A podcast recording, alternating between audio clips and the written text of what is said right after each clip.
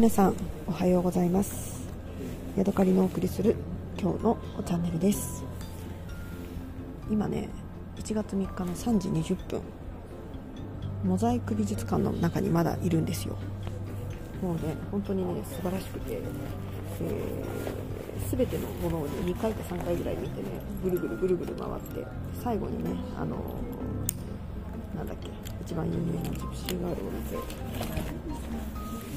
ジプシーガール別にそんなにね何っていうことはないんですよね。小さいし、うん、それはまあ有名なもんだから見とこうかみたいな感じなんですけどそれよりもねなんか大きなタイルのねやつなんかがすごく私の心にグッとくるっていう感じですね。素晴らしいなって言ってねなんかね本当にね微妙にねなんかねずっとね胸熱でずっとねちょっと泣きそうみたいなねそんな感じです。ただねそんなね泣きそうな感じになりながら私の頭の中はね明日どこ行こうかっていうことでねめっちゃフル回転してるんです。なぜかというとあまりにもねこのモザイク博物館が素晴らしかったからもう一つねもっと大きいモザイク博物館がアンティオキアアンタクヤっていうところにねあるんですよね。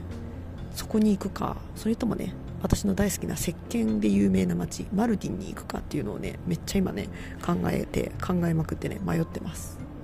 バス取れるか宿あるか飛行機で行った方がいいのか行った後次はボドルームに行かなきゃいけないけどそれ大丈夫とかね。もうめっちゃねあのねもう感動するやら頭がいっぱいやらあとねもう一回ピスタチオ買いたいなとかねそういう下世話なことも考えながら、えー、頭がねフル回転ですね。モザイク素晴らしい。どこ行こう。もっとピスタチオ買いたいみたいなねそんな、えー、ことで頭がぐるぐるぐるぐるしていますね。うん。なんか本当に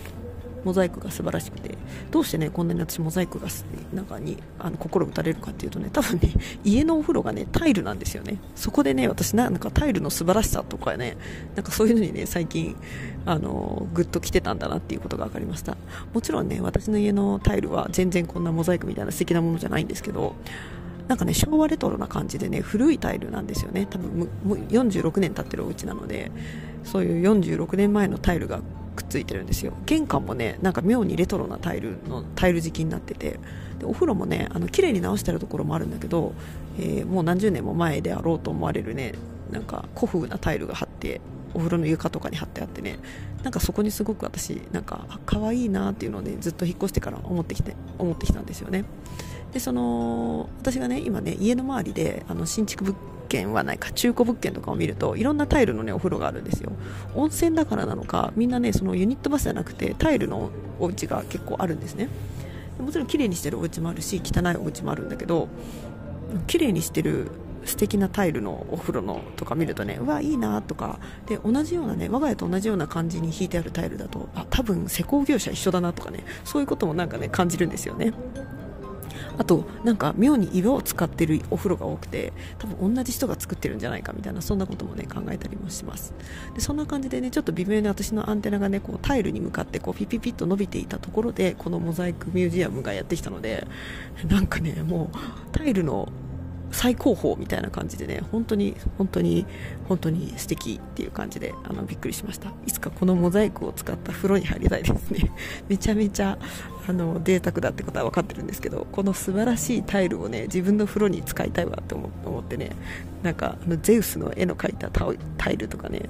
あのー、結構ねあの海の動物とかも描いてあるタイルがあるんですけどすごいねあの結構精巧な描写でねなんか魚がね生き生きしてるというかあのデフォルメされてない魚っていう感じでねそれもねすごく素敵なんですよね。うん。なんか本当に素晴らしかったよっていう感じですね。今朝はね私ね朝ごはん何を食べたかと言いますとベイランというね、えー、ニンニクのねよく効いたスープを食べました。でねえー、っとねスープとそれから薄焼きパンみたいなねナンみたいな感じですね。ちょっと柔らかいナンみたいなやつ。でもっとね色はね茶色くて、えー、ていうのかな。ホブスみたいな感じ？薄焼きパンとスープ。でいくらだったかな？500円ぐらいなんですね。で結構ねニンニクが効いててスパイシーの方を頼んだんですけどそれはそれでね美味しかったんですよ。でそのままね近くのカトマールっていうね、えー、朝ごはんのお店に行きました。ただね朝ごはんとはいえこれはねあのー、あれなんですよ。甘々のねデザートなんです。薄い薄い生地に、えー、バターをたっぷり塗ってその上にね、えー、なんだっけなんかねチーズクリームをパパパパパパッと散らしてで、えー、たくさんのね大量のピスタチオのグラインドしたものを巻いてでそれをね折りたたんで炭火でね焼くんですね。ピザみたいに。あの長いこう柄のついた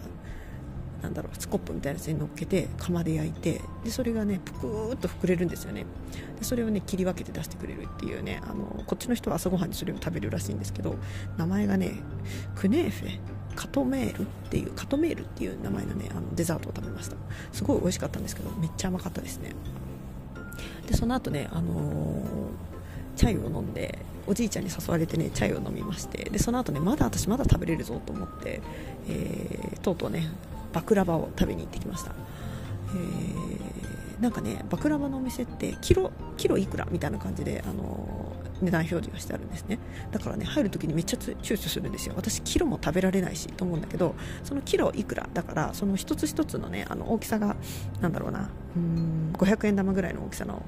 バクラワがあるとそれをねグラムで測って食べさせてくれるんですね。だから一つ一つ一つみたいな感じで食べても全然ねあの200円とか300円とかで、いくつか選んで食べれるのであそうなんだよかったと思って、えー、バクラバとそれからねなんやらかんやらっていうね バクラバ的なものを頼みました。私にはね違いがよくわからなかったんだけどあのね驚いたのは少し温かいということですね。なんか冷め切った冷たいものを想像するんだけどほんのり温かいバクラバがね出てくるんですよね。でえー、シロップがかかっててでたっぷりのピスタチオがあってで、ね、皮がサクサクのね、あのー、サクサクの皮でできててみたいなねそんな感じで、えー、とっても美味しいんだけどなんかねちょっとねだんだんね甘すぎっていう気分になってきました。このね甘いもの大好きな私をもってして甘すぎって思われるのでねなかなかの甘さなんではないかなと思います、えー、甘いもの嫌いな人は多分食べれないんじゃないかなぐらいのねなんかちょっとこうやばい甘さでしたね、まあ、でも、あのこれを食べに、ね、来たんですから食べないわけにはいきませんので、えー、今日はねカトメール。そして昨日は、えー、何だったかな。カダイフ。そして今日はバクラバーとね、えー、たくさん甘いものをね攻略していっています。まだね今日ね野菜を食べてないのでね野菜的ななんかねあの焼いたようなやつを食べたいんですよね。ただねどうしてもね値段で私躊躇してしまってねなかなかねいけなくて。もっとね庶民的でちょっと串焼きが食べれてそれがね薄パンに挟まっていて野菜がたっぷりみたいなねなんかそんなようなものを食べたいなって思うんですけどいいお店が見つかるでしょうか。今ね午後3時、えー、28分になったんですけどちょっと今からねあの1軒なんかあの近代的な、えー、ピスタチオのお店を見つけたのでそこを覗きに行ってそして、えー、ホテルの方へ帰りつつねなんか美味しいお店でも探してみようかなと思います。そしてね明日どこ行くかっていうのをねまだ決めてないのでそれについてもね、えー、考えないといけないのでねどっかでゆっくりお茶しながら考えようかな。W i f i があるところがいいな。ちょっとね自分のねこのねアハモの国際ローミング使ってるんですけど、えー、それがね、あのー、結構こうパケットが減ってきてるというかデータをね食ってるのでなんかそれもね心配になってね、えー、なかなか使えなかったりするんですよね。本末転倒なのでまあどうしてもねあのこのパケットがなくなってしまったら3000円でねまた買うことができるので、え、それはあのこのトルコの現地 SIM ですねでそれを使うこともできるのでまあまあ最悪ね3000円払えばいいんだと思ってね、えー、いるんですけど、うん、なかなかこのパケット使えない問題っていうのもねあの現代的な問題だけどそのパケットの減り具合にね一喜一憂するっていうのはねあの現代的な問題だなと思ってねちょっとこう苦笑いっていう感じですね。はいというわけでね今日はここまでです。また次回お会いしましょう。さようなら。